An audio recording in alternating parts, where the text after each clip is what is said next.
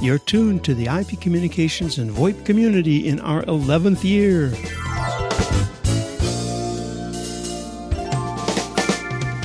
To produce these weekly meetings, we really appreciate the support of Simwood.com. Simwood can turn you as a developer into a telco. Our longtime friends at Greenfield Tech can make your tech dreams feasible and affordable. Go to greenfield.tech. For eight years, we've been using the finest conference server around, zipdx.com. The VUC website is on bluehost.com. Our local rate dial ins from around the world are from voxbone.com. All right, thank you, Michael. And if that isn't a dot com rebound, I don't know what is. And today we have our esteemed guest who hasn't been with us for, I think we figured six years. It's Brough Turner from netBlazr. Brough, welcome. Thank you. Happy to be here. We're, we're really pleased to have you. Uh, I just would like to take the time to introduce everybody in the film strip besides Brough, and everybody's going to have a chance to say hello, starting with Mr. Andy Smith. Hello. Good. Nicely done. The next person is in Scotland, and his name is Corrado. Hello, everyone. Good evening. Now we Or have good morning, the, depending on where you are. right. We have the impeccable James Bodie with his tie. Good evening, ladies and gentlemen. Mr. Michael Graves is with us. Hello from Texas. And he's the American, yeah, he's the only American correspondent Canadian. because Tim Panton is in a car. Have no video for him yet. Can you click that? vi- Baker. Ah. Hi, it's Tim. Oh, wrong wrong camera. There, well, you get my car anyway. There he goes. Look at this, no. Mr. Tim Panton, and he is not driving. Safety uh, geeks. He's not driving. And this is me, Randy, and uh, I'm really, really thrilled that we were able to do this. This is our 11th year. We've been this for 10 years. And about six years ago, this fellow, Brough Turner, who is a rebel like I am, decided to do what he wanted to do.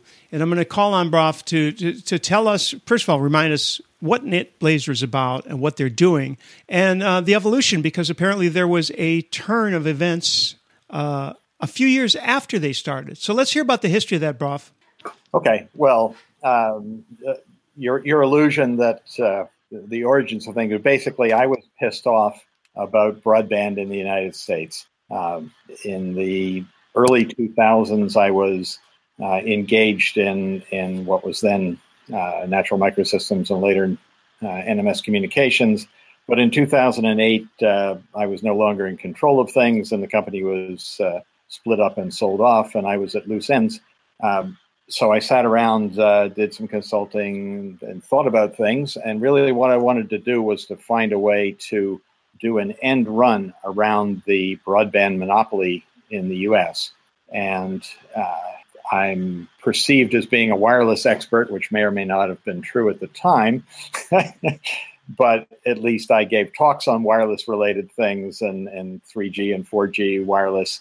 Uh, so I concocted a plan and I recruited a partner, a couple of partners, and we started off in 2010 uh, in Boston, uh, looking to use a combination of a limited amount of fiber and a lot of uh, high speed point to point wireless links to deliver broadband uh, internet access, high speed internet access to people in the greater Boston area. Uh, well, of course, you do a startup and things are, you're naive about a bunch of things. And in my case, uh, I had enormous amount of theoretical knowledge of wireless, but uh, not so much practical experience. So uh, we we struggled with technology in 2010 and early 2011, and then we struggled with business plan uh, in 2011 and 2012. But uh, in late 2012, we finally broke the code on something that made sense. We're still scrambling to develop our infrastructure, but we do have a business that is uh, EBITDA positive, and uh, basically we're still investing capital, but it's throwing off cash, and probably by early 2018, it will be throwing off cash, including all the capital investments we're making, i.e., it will be very profitable. Uh, and we're, growing rapidly. Uh, on the other hand, we're not about to to challenge Comcast yet or or change the way things happen in the U.S. And that is my long term goal. So at the moment, we have um, a little over 2,000 subscribers. we're in hundreds of buildings in the Boston area. Uh, we have uh, in, in apart- for residential users in apartment buildings and condos. Uh, we are constantly installing new buildings. So we're one of the metrics is how many doors do we pass? Because uh, and the answer is around ten thousand at the moment, um, because those are potential people to sign up for our service. Um, so it's not hard to compete with Comcast for service in urban areas, um, and I can talk about the technology uh, and or the business plan.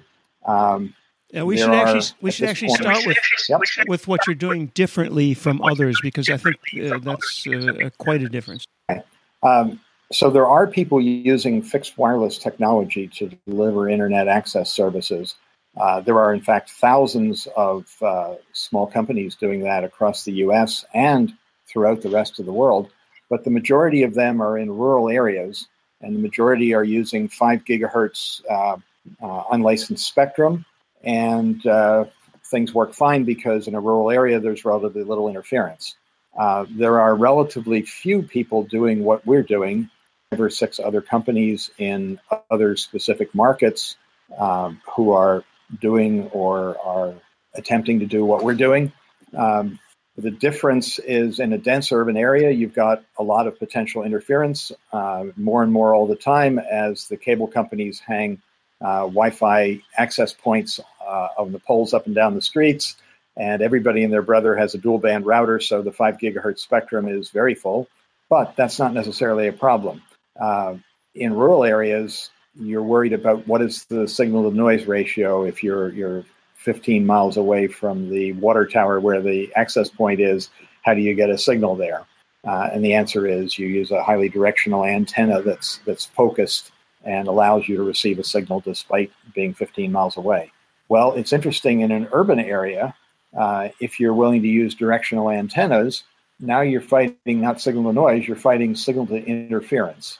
But if I have a, an antenna with a 10 degree beam that's looking at another antenna with a 10 degree beam, uh, first thing off is I'm not receiving interference from 360 degrees uh, in any uh, 350 degrees, in other words, from most of the rest of the neighborhood. And when I do see interference, uh, my two directional antennas are pointed at each other. And if there's some omnidirectional dual band router in the in a upstairs apartment of a building I'm passing over, it's relatively diffuse and low level of interference. So with directional antennas, I can make of point to point wireless connections between, and in fact, we Brough, now can I, can I have. just dive in very quickly, Brough, and ask you what bands are you actually using? You mentioned five gig, the five gigahertz unlicensed band. Is that all you're using? Uh, no, no, we are using uh, five gigahertz unlicensed, but we're also using 24 gigahertz, which there is 200 megahertz of spectrum from 24.0 to 24.2, which is unlicensed or license exempt spectrum in the US. So we're using, uh, we have radios that use two 100 megahertz channels, one one way and one the other way. So we get uh, frequency division duplexing, full full duplex, uh, and we can uh, we can get uh, 800 megabits each way over those radios. Then we also have some radios that are operating at 60 gigahertz. Those are fairly short range, like 500 to at most 500 meters to at most one kilometer. Uh, we have uh, a final kind of radio. Th- these are all unlicensed. And then the final kind is radios operating in the 70 to 80 gigahertz range. These are so called light licensed at those very high wavelength, uh, very high frequencies. It's very short wavelength uh, with even a small antenna, the, the beam is very, very directional. So you get a license from the FCC for doing anything for uh, a few hundred dollars for 10 years. And then you have to register the, the endpoints of each link. And you can't put a link that exactly duplicates somebody else. But these things are so directional that we've never run into any conflicts with anyone else uh, in the city of Boston because, well, because they're so directional. Um, so were I to try and so, so basically we have four different kinds of radios we've qualified now from uh, three different vendors, and uh, we use them uh, at a bunch of different price points. The five gigahertz stuff is the least expensive. The 60 gigahertz stuff is the second least expensive because it's also you know five gigahertz is leveraging mass market Wi-Fi silicon with custom MAC layer and, and higher level protocols. The 60 gigahertz, it turns out because of 802.11ad, uh, there are Wi-Fi standards for 60 gigahertz, and there are now two silicon vendors who are manufacturing Wi-Fi silicon at 60 gigahertz. And as a result, there are now two radio vendors building things into our market who have uh, taken this mass market stuff and launched products and started deploying a couple of months ago. Uh, the 24 gigahertz stuff is expensive. It costs us about $3,000 per link, $1,500 per radio. And the, but, but we get a solid backbone out of that. And the 70 and 80 gigahertz stuff, um, of, but we can get uh, um, two gigabit per second full duplex we've deployed, and we can get five to 10 gigabit per second full duplex if we wanted it. So there's no capacity constraints. And in terms of uh, propagation and weather, people say, oh, what happens when it rains? Um, so the answer about rain is the atmosphere is basically transparent up to about 10 gigahertz. So the 5 gigahertz stuff has no, no weather impacts at all. Uh, above 10 gigahertz, you begin to get uh, water vapor absorption, and it increases as you go up in frequency. So our 24 gigahertz links, um, the longest link I have is three kilometers. Uh, there's a couple of links, two two links that are three kilometers. They go across Boston Harbor. And I may be able to shorten them to 2.5 gigahertz, but those are the only out, out of more than 100 and 115 24 gigahertz links we have deployed now. Uh, they're the only two that are over two kilometers are these two that go across the harbor. Uh, they're three kilometers, and in a heavy downpour, uh, they will modulate down from full speed to from 700 megabits per second to maybe 200 megabits per second. So three kilometers or less is doable. Two kilometers or less is completely reliable at 24 gigahertz. Okay, that is very valuable information to know because there are very few people actually doing this out there today. I think you're you're blazing the trail for everybody, Ralph yeah, and we have a lot of of uh, very specific experience with you know so 24 gigahertz link. If you're willing to pay three thousand uh, dollars, you can go you know 10 miles in the desert. you can go two kilometers in in uh, northeast U.S. Uh, ITU rain zone K. Yeah, and then in UK you'll probably do do about 300 yards. You know no, no, no, no, no, no, You're actually, uh, uh, yeah, in Scotland. Forget it, Corrado. You're not. No, no, we're doing. Uh, we have uh, dual link, point to point to point, to serve a rural location that is completely off grid of everything, uh, and we have two links that are about two miles each, so about three kilometers on the five gigahertz. On five at, gigs. Yeah. At, at what? Sorry. Five gigs. Five gigahertz. Yes. At what frequency? Oh yeah, well at five gigahertz you can go twenty yeah. miles. You know, there the atmosphere is transparent at five gigahertz, Absolutely. so there's no weather implication. That's why we use that frequencies. yeah, yeah. Just out of um, interest, are you well, using any kind of what are you using for antennas? Can you use any kind of active beamforming technology in there? Uh, we certainly could, and that's a whole separate thing. I uh, which I could talk about independent of, of netBlazr's primary business. Um, I have a a consumer deployable radio that doesn't have to be aimed because it does active beamforming.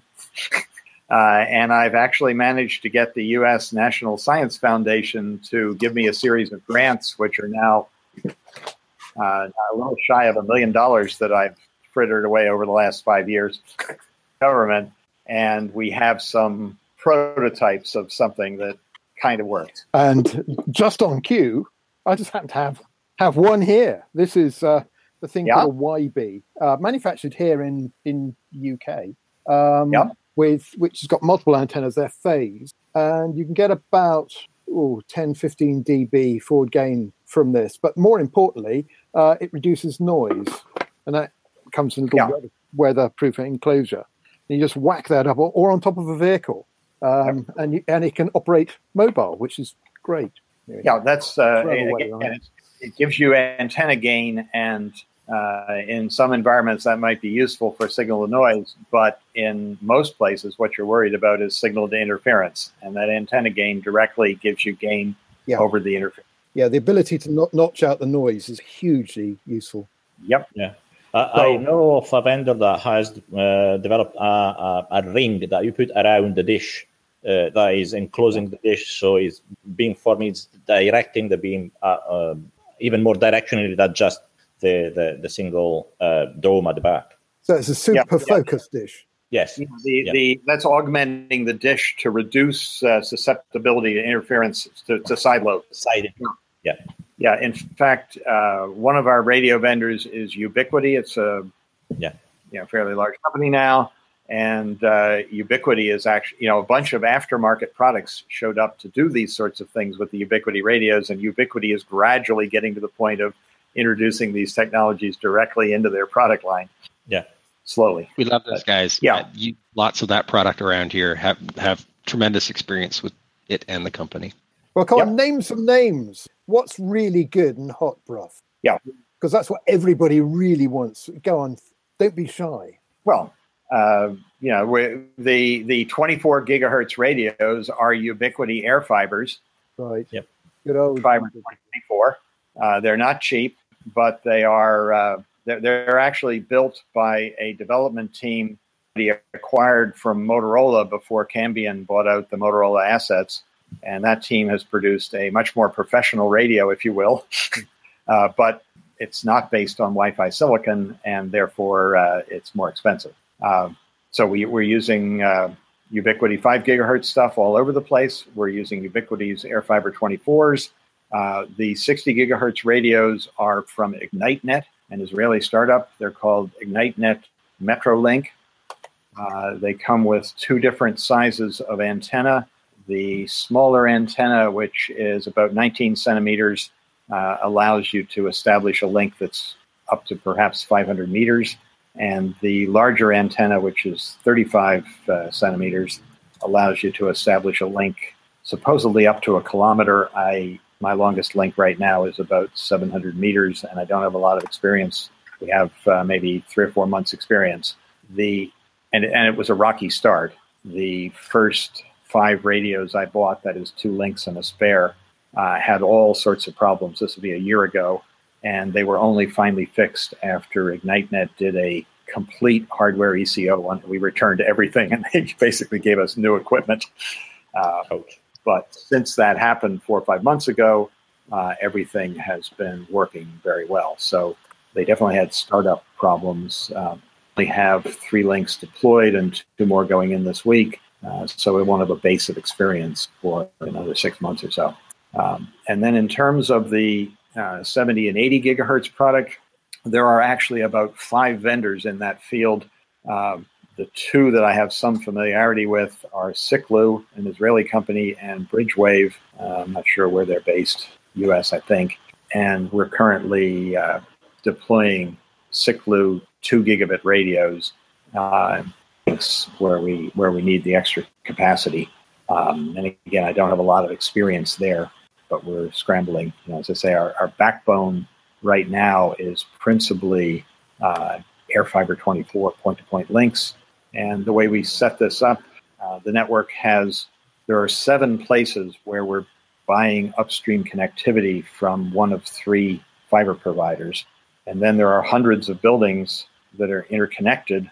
We have a dense mesh of point to point links, and every building that we deploy service in, uh, we try and get a site license that allows us to put three or more radios on the roof. So we have a router and three links going in different directions.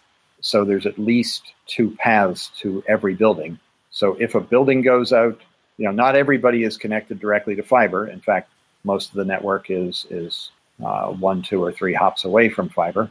Everybody has at least two paths back to uh, to fiber, and there's uh, crossover paths so that if a fiber goes out, we can move a network onto a different a different fiber connection with a BGP handles that. Um, uh, so you've eff- effectively created a mesh using point-to-point links instead exactly. of creating so it's, it's a, a point-to-multipoint. the the a lot of people use. I mean, I'm using mesh in the mathematician topological sense, yeah. not in the common, uh, common, you know, not a mesh network. We don't have any omnidirectional antennas anywhere, and everything is operating on different frequencies. And uh, it's clearly we're trying to have a dense topological mesh of point-to-point Ethernet connections between routers in every building. Yeah, that's a good lead on to the question. How do you present the service to the end user? Uh, typically as an RJ45 jack, uh, where you make a gigabit Ethernet connection, and uh, we provide uh, whatever we are we can provide, which depends on the building. Uh, in the vast majority of buildings, we're offering 300 megabits down, 300 megabits up for $59 a month. And well, I'd sign up uh, immediately, Brough. You know that. Mm-hmm. Uh, no, yeah, well, you know, no contracts, no, no funny escalation. You I'll know, uh, no, no strings, no, no funny business. Uh, no strings, no, contracts, no wires, even every month and so forth. Um, a lot of the we, we also have a 500 meg, 500 meg service, and we're going to be testing out a gigabit symmetric service in the next three months. Um, capacity radios and, and so forth. Um, basically, uh, there are some, uh, once we get to a building, if it's a multi tenant building, uh, you know, say an apartment building or a condo or a commercial building with, with multiple businesses or one business that's willing to pay a lot of money, um, then we, we, we put the three or more radios on the roof. We run, uh, they're all power over Ethernet. Uh, we have typically a MikroTik router and a Netonix PoE switch located uh, somewhere in a telco closet on the upper floors or in a mechanical room somewhere near the roof that's powering the radios. And then we wire vertically down through the building with Cat 6 Ethernet cable. And we put switches and deliver service in a kind of conventional fashion to people over whatever wiring is in the building. And that's now, if the building has been built or remodeled subsequent to 2002, it's highly likely that it has category 5 wiring and we can get a gigabit connection to the subscriber's room and deliver whatever we can deliver. It was built in the 90s through 2001 or 2002. It probably has category 3 wiring into the from the from the telco closets into the individual apartments. Uh, category 3 wiring was rated for 10 megabits, but if you've got short, uh, that's over 100 meters uh, 330 feet. If you've got short runs, uh, you can reliably do 100 megabit Ethernet over Cat 3, and sometimes you can do a gigabit over Cat 3 if it's 50 feet or less. If it's well uh, twisted. so, well, Cat 3 is what it is. I mean, its its twisting was designed for 10 megabit Ethernet over 100 meters. It was not designed for whatever, but in fact, for short distances, it does work. So we can pretty reliably in apartment buildings and condos that were built or remodeled in the 90s, we can offer 100 megabit symmetric service and uh, do that over the existing building wiring. And we just tell the, the either the apartment manager or the condo board, uh, you know, this is what we can do. Uh, if you want to upgrade your wiring, uh, we can give you, you know, 500, 500. But meanwhile, we're offering a 100, 100. And we've actually had individual condo owners who have paid to have Cat 6 wiring put in from their apartments to the central telco closet. So there are buildings where uh, different people have different grades of service due to uh, that's a condo. In an apartment building, obviously, it's uh, the apartment owner has to decide whether they're going to do that or not. And finally, we don't do this often. We can run over legacy telephone wire using VDSL 2 plus, uh, profile 30A, uh, and that will allow us to get 100 megabits symmetric over phone wire for realistic distances within the building. So we put a DSLAM in the basement and we jumper things to people's telephone connections and we put a little box. Costs us $103 each um, in the subscriber unit. So there's basically, I, I mentally think of this as $200 of extra cost for the installation. Uh, we don't seek out buildings which don't have modern wiring but when the occasion arises, or for example, in one case, it's a 22 story apartment building in a location where we could get fiber and it was a beautiful retransmission site. And so we said, sure, we'll do 100, 100 meg and, and, and whatever extra. to the roof. capital. if we can put 12 radios on your roof. And they said, fine. So we have a, a fiber head end, which has only DSL speeds inside the building. so. How, how, about when it comes to brown brownstones? Because some of your uh, some of your marketing indicates that you go down to you know, individual family residences, and how are you able to deal with them? Okay, well that we don't do uh, 100 megabit stuff. We we offer 50 megabits. Originally, back in 2012, we were pushing 15 megabits, and we do that uh, basically anybody who is within a thousand meters, or I say 800, but our sales department seems to say a thousand of a building, the rights to put extra and uh, extra uh, aerials up. What we do is use uh, things that are designed to be uh, relatively high gain point to point radios, but with a slight. We basically take a 30 degree beam and we create the equivalent of a point to multi point sector yep.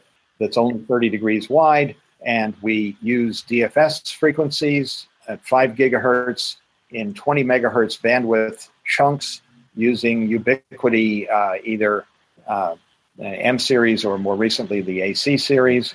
Uh, and we can get, you know, 50 megabits to people.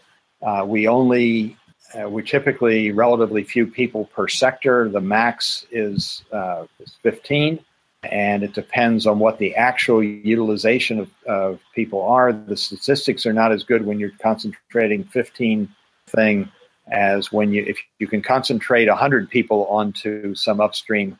If you have enough capacity to do that, the statistics of any one person out of the 100 all averages out.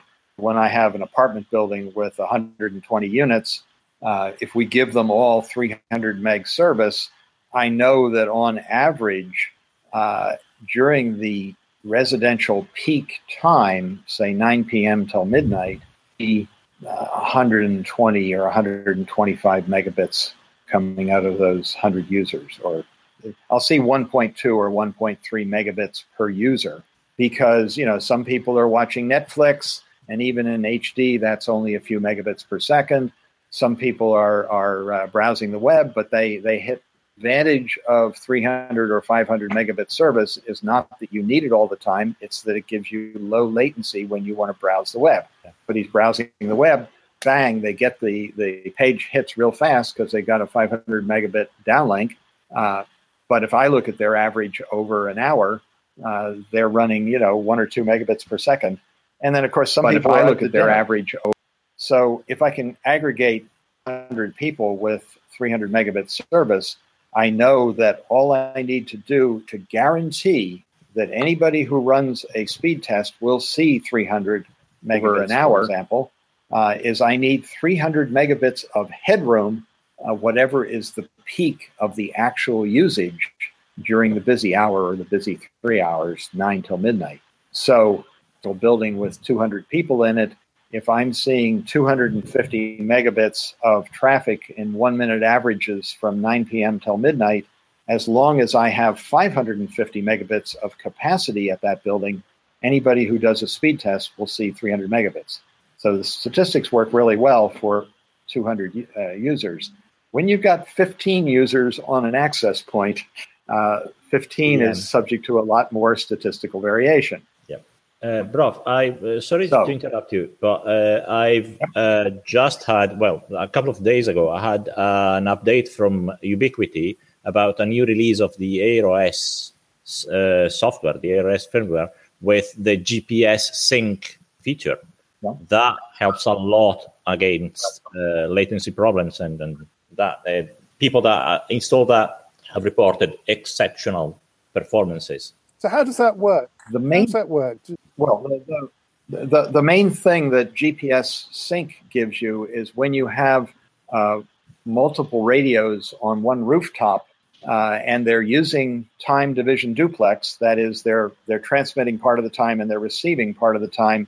You would like all of those radios to be transmitting at the same time and receiving at the same time because even if you've got a spectacular antenna with a 50 dB front to back ratio or a 60 dB front to back ratio, if you are transmitting at dBm and receiving at minus 70, that's a 90 dBm ratio.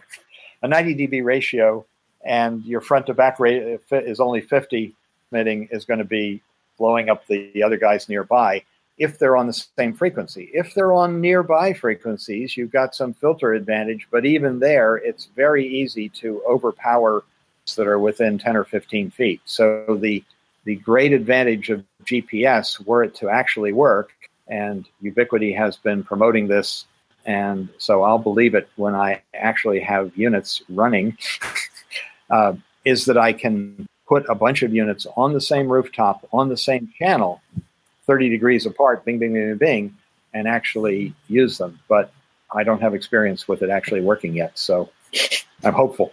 No, yeah. Okay. Next little question is now you've built this marvelous hybrid network, how do you manage it? Okay, well, that's uh, that's a work in progress. Uh, we started out years ago with a bunch of with a mixture of uh, a, a, a program called the Dude, uh, SmokePing, which is an open source, uh, um, very good predict. I'll describe them in a moment. So it uh, and, said that this is the Latvian the dude as opposed to the dude um, right.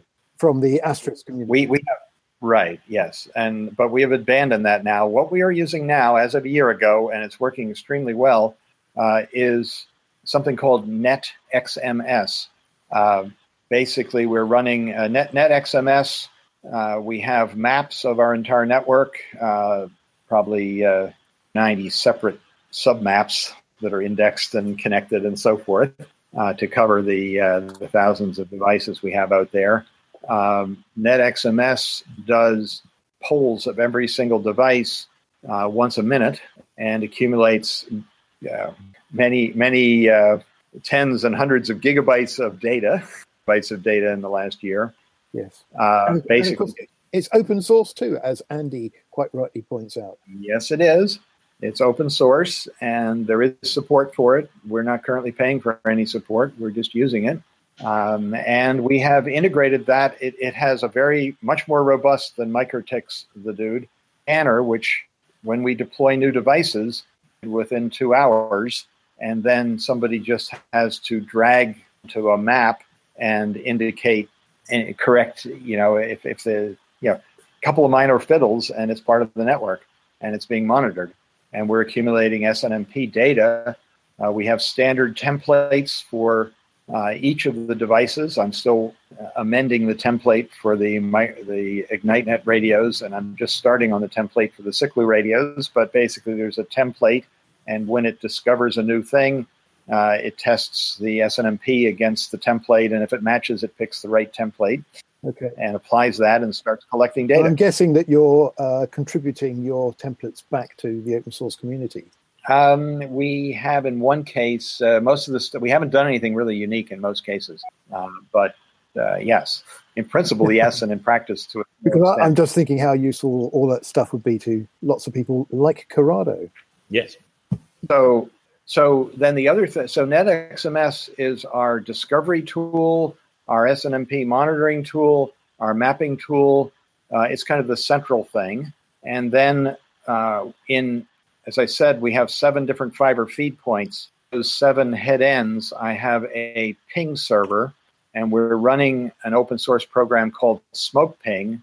It's a burst of 10 pings every one minute to every device, obviously sequenced out so as to distribute the load on the ping server. This is a beautiful graph of the uh, the mean of, or I don't know if it's a mean or the median, but basically a midpoint mean bar and gray smoke above and below on this graphical representation, representing the uh, the longest and the shortest ping. And this is a wonderful um, leading indicator of interference or other problems because radio is subject to interference. It starts to do retransmissions at the radio frame layer, which is below the MAC layer, below the IP layer, and not seen by most of the normal data networking tools. Yeah. By smoke ping as additional smoke because the ping variation changed. So smoke ping is an invaluable tool, is a distributed smoke ping network with seven, seven separate ping servers, one at each head end, uh, because I don't want I have tunnels between head ends and a pile of other kludges which go through the public internet, and I don't want those latencies confusing me over what's happening in my network. From NetXMS, you can right click on any device and that you get a bunch of choices. And one of the choices is to access the device. And I've just augmented those menus to include a direct hook to retrieve the smoke ping graph for that device, which hooks you into the smoke ping server in the right place for the right thing. So my distributed smoke ping network centrally from the NetXMS monitoring program. So typically, so, what, do you, what, what, what, do you do? Oh, nasty noise. What do you do if your links do get a bit smoky? Well, I'd like to tell you that I have automatic alerting. I don't yet. Uh, but um, basically, if we're getting smoke, then it very much depends on what the link is, and somebody needs to go and, and diagnose things. Gigahertz, uh, point to multi point, then it's probably interference. If it's a 5 gigahertz point to point link, it may be interference, it may be something else. If it's a 24 gigahertz link, then I go back and I look at signal levels and I look at other things. Uh, it doesn't happen often, but I had one last week, and uh, it turned out that this installation crew did an installation without a plan that had been reviewed or approved by anybody, and they slapped up a new AirFiber radio on a roof that already had an AirFiber radio.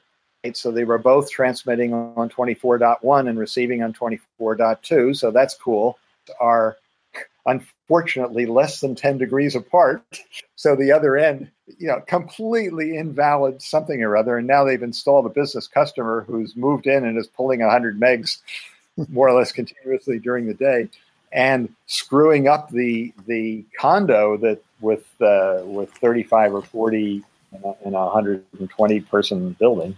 Uh, you know, that's just a QC screw up on our part that, Smoking never, yeah. right. So the answer there is uh, the new link is extremely short, way down, uh, so that we've dramatically reduced the interference on the condo that was the, the established condo that should never have been interfered with and uh, we're going to replace that link with a different technology that's not operating because you know we don't have a different path and, and so forth. So could be all sorts of things. This one was we shot ourselves in the foot, and we need to re-engineer the uh, the second installation so it doesn't interfere with the first one.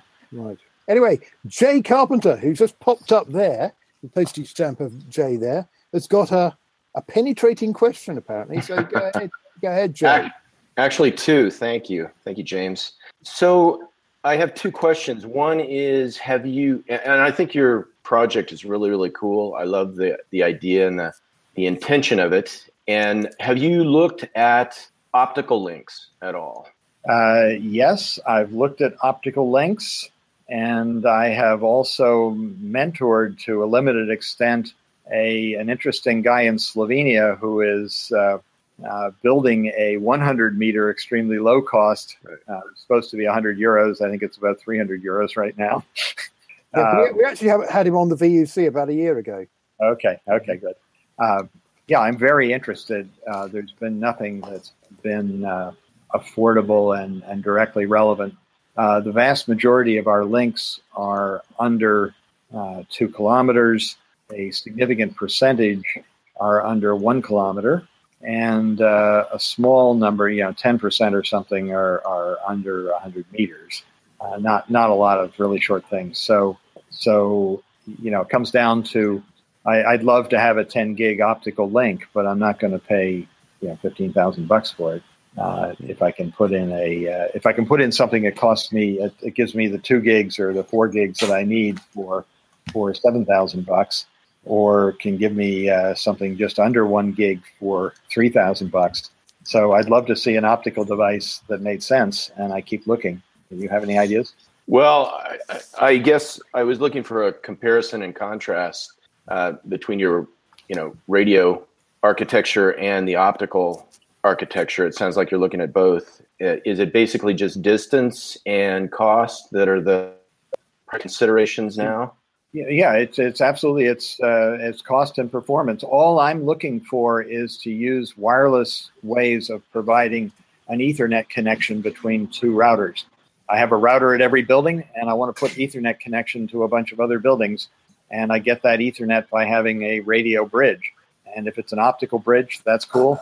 Uh, it's purely a matter of uh, cost and uh, performance and uh, reliability, as as we learned with the Ignite, the first generation of Ignite radios.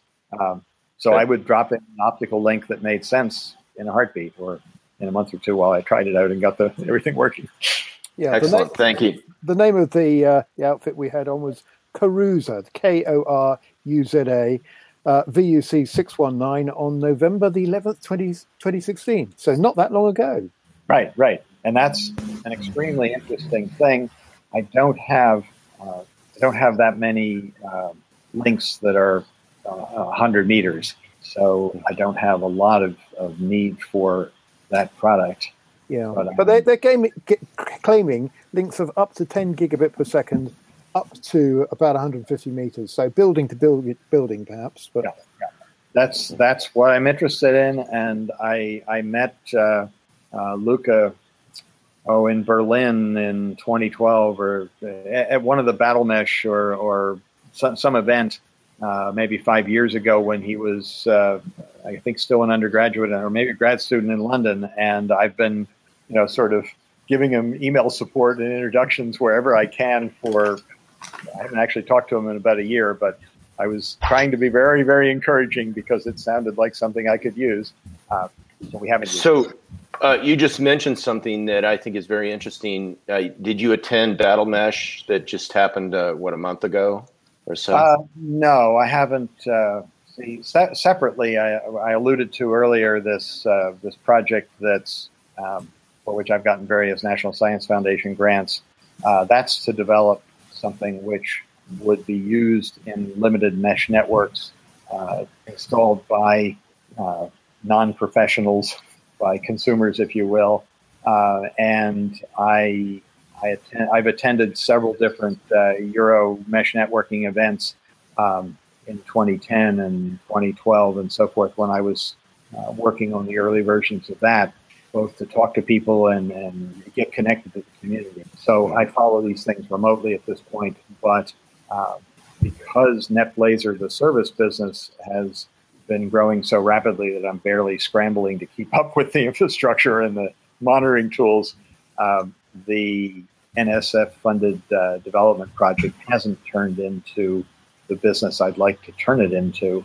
Um, the idea there is to develop something that a consumer could hang in their window, which would be actively steered, automatically steered, so it wouldn't require any aiming, it wouldn't require access to the roof, it could be installed with no truck roll, uh, and it worked at uh, available frequencies, which were only five gigahertz when we started in 2011. Um, if you put a large steerable antenna in a window at five gigahertz, it's going to be quite substantial, like uh, 30, 40, 50 centimeters wide. Uh, so the other criteria was it needed to be transparent. And that's what I got the National Science Foundation to fund. Uh, we have actually managed to build uh, uh, a very interesting transparent antenna technology that has it behaves within 2.5 dB of a pure copper antenna in terms of performance, uh, but turning this into a into part into the antenna piece of a larger project is slow going because I haven't been paying much attention to it. When you say transparent, is it actually transparent or is it sort of a mesh construct? Uh, or the material the material we're using uh, is actually uh, clear plastic with 20 micron wide silver lines in a 300 micron square grid. So, unless you get a magnifying glass, you can't see this. When you get up really close with a magnifying glass, you can see that it is 20 micron silver lines in a, in a square mesh, uh, providing the conductive material. Now, there's a bunch of issues associated with using this stuff to actually uh, propagate signals and which way how it works and it's but its RF performance uh, is is different than what you would think in terms of its DC performance. But it, of all the various things we we tried, better than indium tin oxide and so forth. We, as I say, we've we've got demonstrable uh, antenna arrays with uh, with limited beam steering uh, working, and the antennas uh, they're they're multiple patch antennas uh, with fed by transparent transmission lines. The system is about two to two and a half dB less efficient than if we'd made it out of out of copper on uh, on a good dielectric. This is uh, this funny material on Lexan, and uh, know, some of the compromises are. Excuse me. Yeah, that, that's just fantastic. That that well, that I I could see that if available would be widespread. Well, there's a long way to go from a research demonstration funded by the National Science Foundation to a product. Uh, for example, uh, Lexan is not a controlled material, so uh, you know I, I made project. I bought a vast amount of Lexan from one batch so that I would know that the dielectric constant would be the same over the next three years. Measurable product. So there's a whole set of issues to get from a research thing to an engineering prototype to a production prototype to a product that's actually maintainable in the field. And right now we have a million dollars of federal money, well, 920,000 of federal money and 80,000 or 100 of our own, plus countless hours of our own time. Uh, but we have some demos of a technology. We don't have a product, and it has been on the back burner compared to new business. Uh, but the, the motivation is still there. Do local neighborhood installations. It's one thing to do buildings with 50 or 100 or 200 doors. Uh, it's another thing to do brownstones or, or assorted buildings that have only a few, one or more, one or two or three residences per building. Uh, each one of these requires a truck roll, and today it requires an antenna on the roof, which is subject to weather and means you have to get landlord approval if you're renting. Um, so the idea of being able to hang something in the window, connect together six, eight, or ten people in a neighborhood, and only have two truck rolls to provide two different feeds to this cluster of six or eight people, uh, that dramatically cuts down the cost. And you, you can think about uh, same sort of thing that that Google thought of. I actually was promoting ten, you know, five years ago, eight years ago. Uh, you have promotions where uh, six or eight people on your block or within view of each other are willing to sign up as a group. Bring uh, you know service to your neighborhood. All you have to do is X, Y, and Z. So you know it's a uh, it's it's a very interesting concept. I don't currently have the budget to turn this into a product or the time to go and raise the VC funds to do it or in fact the team that I could sell to VCs. But it's it's in the back burner, and uh, I was thinking of what's my next step. I need to resolve that before the year is out. Okay, Rolf, um, uh, James, forgive me but um, go go just a quick no Ralph. um, and I had some technical difficulties earlier so if this was covered I apologize for bringing it up now at this late date but I know that the United States is a very peculiar and particular atmosphere to do these kinds of things. And I was curious to know whether you would like to, sensitive issue, but whether you'd like to speak to any legal or uh, community challenges that you're faced um, because it seems that it's in a, in a sense, one's hands are tied for this kind of thing of providing internet. So, if you have anything to say on that level, we'd love to hear about that. Um, well, we're in the U.S., so we're in better straits than a lot of countries. Well, compared to, say, um, I happen to be in France, but uh, in UK, uh, in Europe, there's a there's a am uh, trying to think of the right word, but the point is there's a lot of competitive um, uh, in other words, the people who have the monopoly on the infrastructure for the internet are obliged legally to share it. Whereas I know in the U.S., for example, in New York City, uh, we've heard that people who have tried to set up internet in their building for reasonable costs, high speed, have had challenges. So I, I, just was trying to get you to speak on that and whether there's a problem in Boston, whether you, but understanding that you not well, necessarily are able to comment specifically. Yeah, no, no, no, no. I'll, I'll comment on anything. Hell. um, so uh, certainly, Boston has Verizon phone wire, and an enormous number of those buildings have Verizon fiber, even though Verizon does not offer their so called FiOS service in the city of Boston or Cambridge. Uh, but there are a limited number of buildings. So, so there are you know hundreds of thousands of buildings that have connections from Verizon. Send of them, all the residential ones and many of the commercial ones have connections from Comcast. Uh, there are a couple hundred buildings that have connect, fiber connections from other carriers like Level Three or Lightower or Zayo or you know competing companies. These are typically only that have had cell sites in them or buildings that are uh, uh, business towers. But there are a few hundred locations in the greater Boston area where there is competitive fiber available. And my three upstream providers, uh, you know, one of them is Light Tower, one of them is RCN Business, and one of them is a company called Accelx. None of these guys that are at places where I can get access and run radios. And so I'm not dealing with uh, British Telecom. Uh, I'm not dealing with OpenReach. Uh, I'm not dealing, you know, I'm basically buying internet transit at some building that's not even at a data center. I'm, by the way, I'm not paying for rental at a data center or paying cross connect fees or anything else.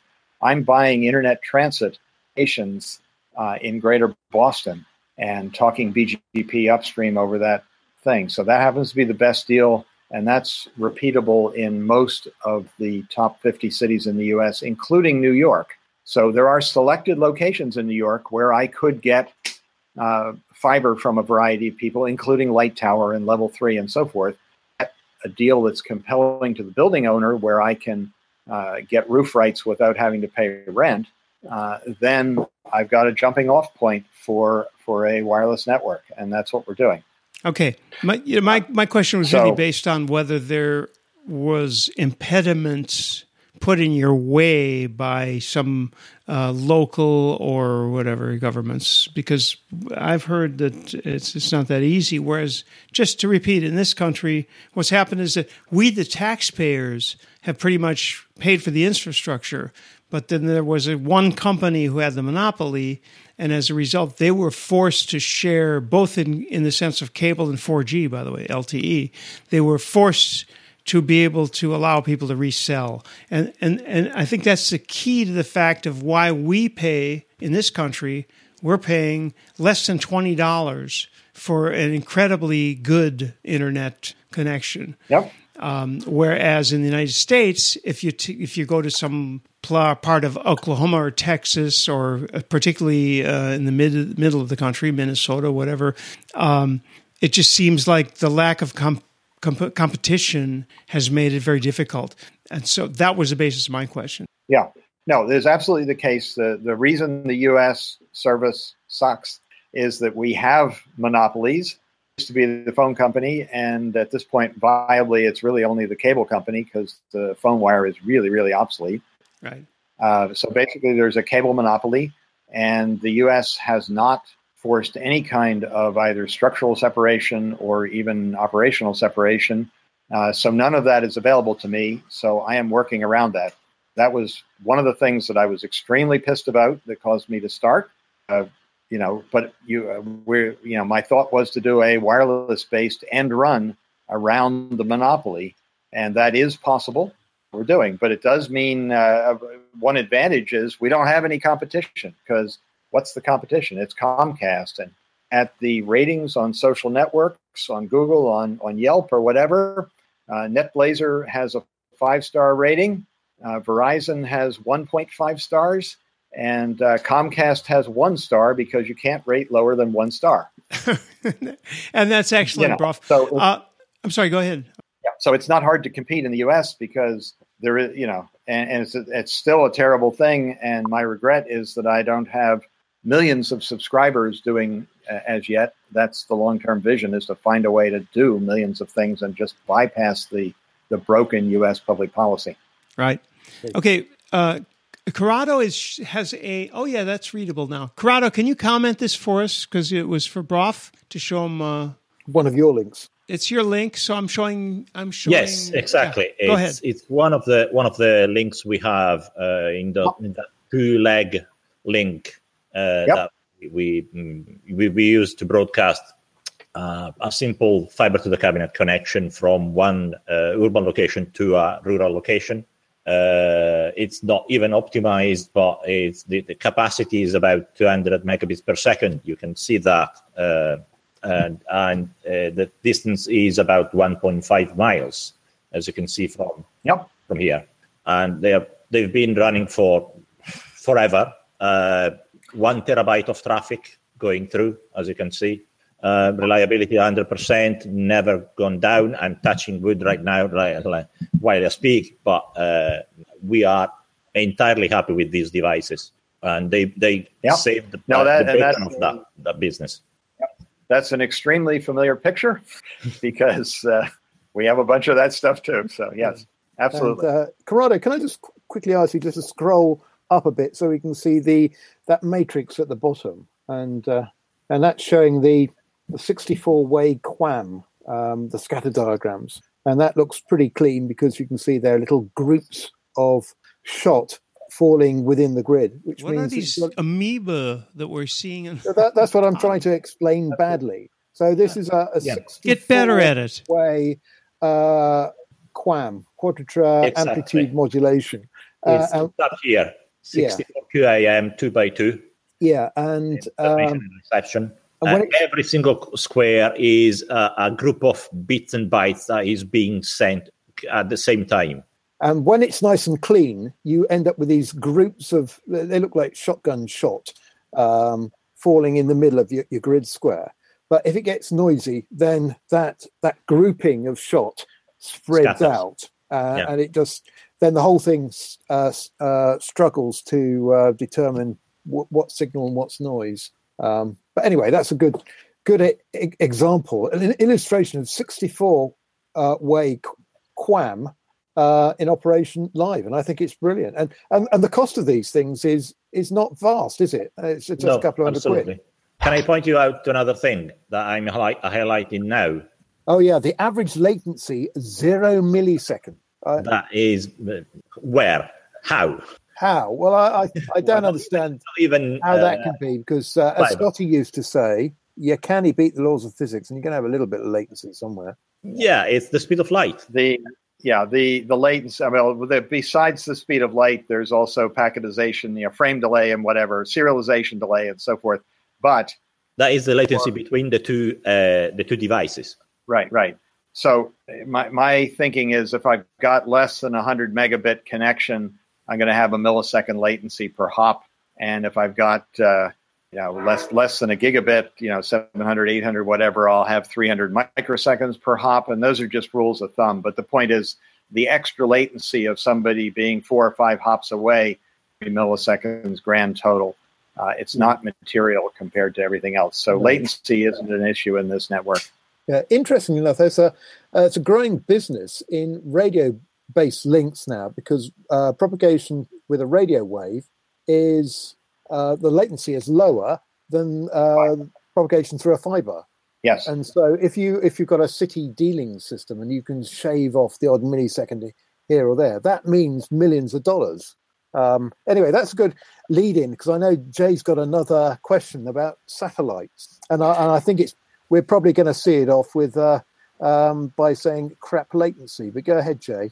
Yeah, that's kind of what I was guessing since we're talking about latency and we're talking about, let's say, alternative networking uh, topographies. But I was wondering, what what's your opinion on satellite linking and uh, yeah. but uh, do you see any improvements in there? And, and there, you know, there are some experiments with, with uh, high altitude drones that are going on. Uh, have you looked at that at all? Uh, I've just followed, you know, the uh, the various announcements of yet another satellite uh, system and so forth. Um, certainly, a low Earth orbit satellite or drones at 60 or 70,000 feet or blimps or something possibility.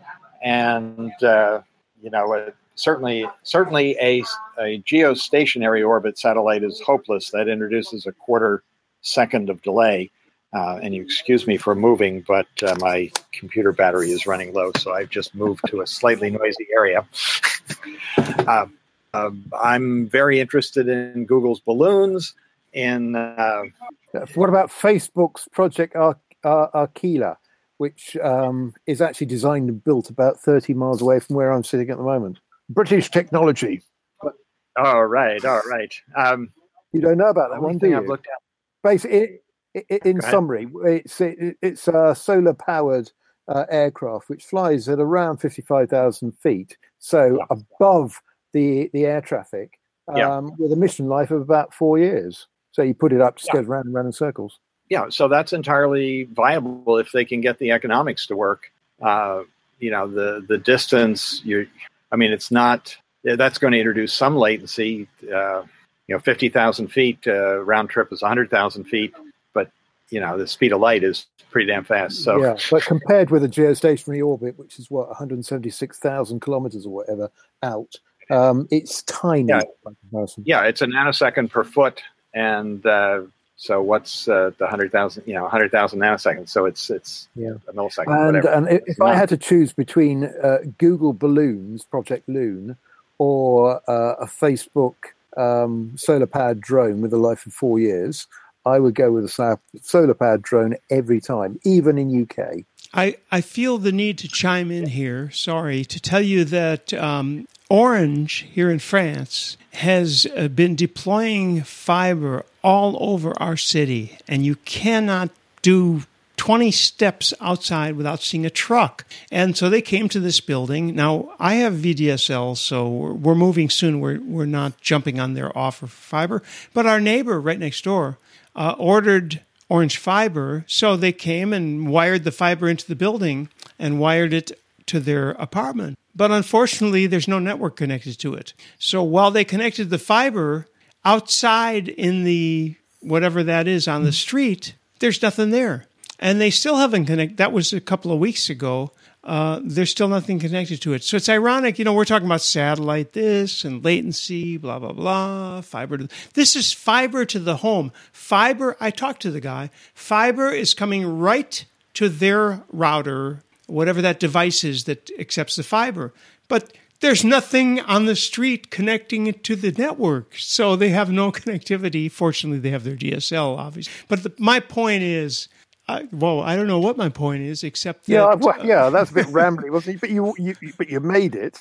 I think, I think you got it. Yeah, the point is yeah, that Orange France have got some um, project managers he's sacking. They do, and I won't even go into what happened when we first moved in. But my real point is, it doesn't matter what the whatever that layer of ISO is uh, that that does that, but you're either providing a service or you're not. And Brough, uh, you folks are obviously doing that, and who cares whether it's radio, fiber to the cabinet, fiber to the home? Yeah. I don't know what it's to, but go ahead.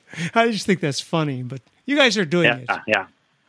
Uh, at the end of the day, there's no substitute for having people who actually understand what they're doing it doing and execute with a certain amount of passion. And I think that's what your team are all about, Brough. You believe in what you're doing, and uh, and you just go and do it, make it work because you can and you care, and that's why you're a hero. Yes, yeah. Okay. Well, thank you. All we have to do now is blow this out to millions of people instead of thousands. and how do we that, do that? That is the question. How do we how do we spread this to other metro areas? Do we does it take some sort of you know national cooperative or um, because you, you clearly have the seed of something and now we need to get it in you know yeah. Houston, um, Dallas, wherever. Yeah. Well, there are uh, other companies doing things somewhat like we're doing, uh, including a company called WebPass that started in San Francisco. Uh, Google recently bought WebPass. yeah, we That's shall a good see. sign. Uh, there are about five such companies um, that I'm aware of. I don't know that anyone else has costs quite as low as we have, but uh, the point is you know the, the, the public policy in the U.S. is so screwed up that I'm only impressed that there aren't hundreds of companies doing what we're doing. Um, so we're certainly thinking in terms of getting this to be something that could be cloned in other cities. And if we could get this uh, the infrastructure to that state and uh, clone it in one or two other places, then I'd be up for raising a potload of money and trying to go after 50 metro areas or something like that. But that's not in the next 12 months. we have a lot something of... that would help would be some better spectrum because at the moment you're using license free, you know, five gigs uh, and above. No. So, would, you could say no?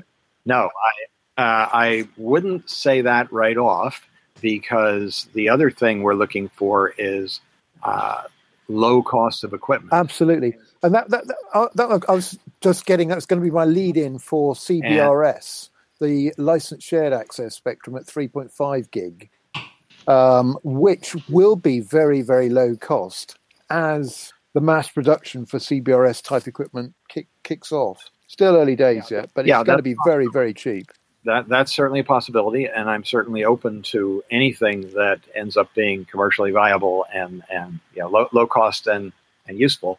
Uh, you know, there's the thing that uh, there's a uh, there's a, a, petition before the FCC uh, generated by the uh, by the folks at Mimosa uh, to get unlicensed access to 10 gigahertz spectrum. There's a bunch of radar bands and other things up there that are uh, mostly not used in most geographic locations, typical well, of most I think, spectrum. I think if you're a radio ham, you already have access to the 10 gig band.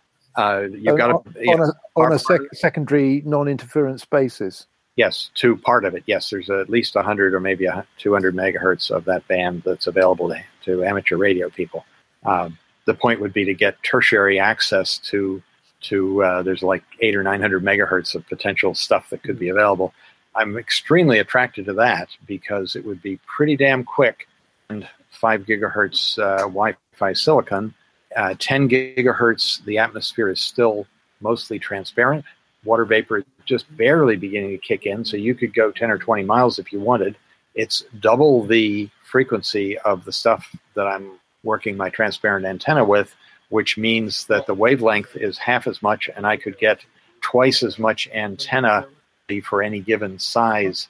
You know, there's a lot of things that would be really attractive, and you could move pretty damn quickly in terms of making a low cost mass market thing just by upbanding five gigahertz silicon. Uh, the chances of that happening, of the of that spectrum becoming available, are pretty small right now. Well, there are all kinds of crazy things going on at the moment. Like all of a sudden, there's this all this discussion about um, um, radio hams doing radio ham LTE, so 4G TDD in the uh, in the in the ham bands. Which you go back two years ago, that was totally you know fiction, but now it's yeah. very real all of a sudden. And things like software defined radios, um, yeah. things like the Lime Micro SDR boards and all the other bits and pieces, just yeah. make it very very feasible, very possible. Don't you think that uh, at some point we're going to even get beyond radio completely though there's going to be some kind of if it's not if it's not a transponder mental i don't know technologies change and that's just the support the that level but it doesn't really matter what we need is a way to connect and yes. uh, well, that, but don't you think it's amazing how far we've come in the last know, 20, 20, years? Completely, James. You're a ham and, and, we're running around with things like this in our pocket, which are oh, you know, not 40, me. 40 LTE bands with a with an eight core processor. It's a supercomputer. Yeah, in our pockets with, with a next. Well, I don't know, five hundred. How many gigs of memory in this? But a huge amount. But radio could radio could conceivably be be replaced by some other kind of energy. Anyway, the point is that that doesn't matter.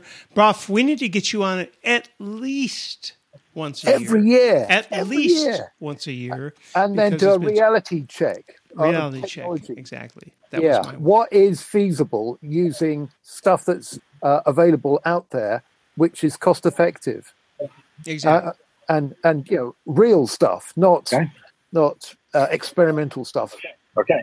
Yeah. And and okay, without well, a doubt, uh, Brough, you operate yeah. in the real world, the real uh, engineering. Uh, that's for sure.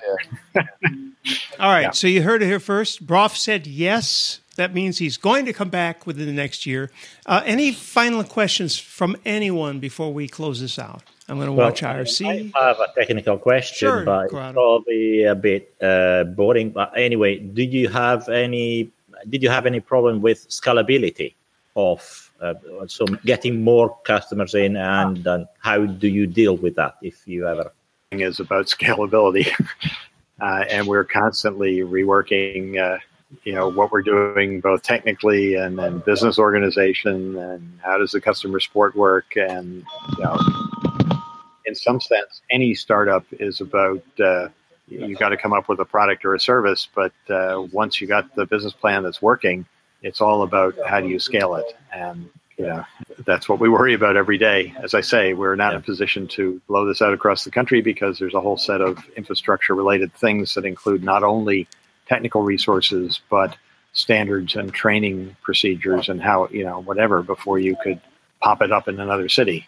But those are things you think about, and and uh, that's clearly what it takes to go from thousands to millions. Well, we're looking forward to having you go to from thousands to millions, Brough. But in the meantime, keep in touch, and we will prod you from time to time. We're going to ping you and try to keep you uh, in our loop, loop of information. Meanwhile, I want to thank you very much for coming by, and I want to remind people that it's Net netBlazr. Let me try to spell that: N E B L A Z R dot Z. Thank you. Z, I said Z, but it's Z. Blazer. Blazer. Blazer. B L A Z R. All right. Thank you. Anyway, you will find that. Thank you very much for filling in, Brough. And uh, I'm going to make sure that it isn't 364 days before you come back. Okay? Okay. Thank you. That's it. You've been there, you've done that. No codecs were harmed in the production of the VUC, IP communications, and VoIP community. Once again, thanks to these great companies for their continued support Simwood, Greenfield Tech, ZipDX, Voxbone, and Bluehost.com.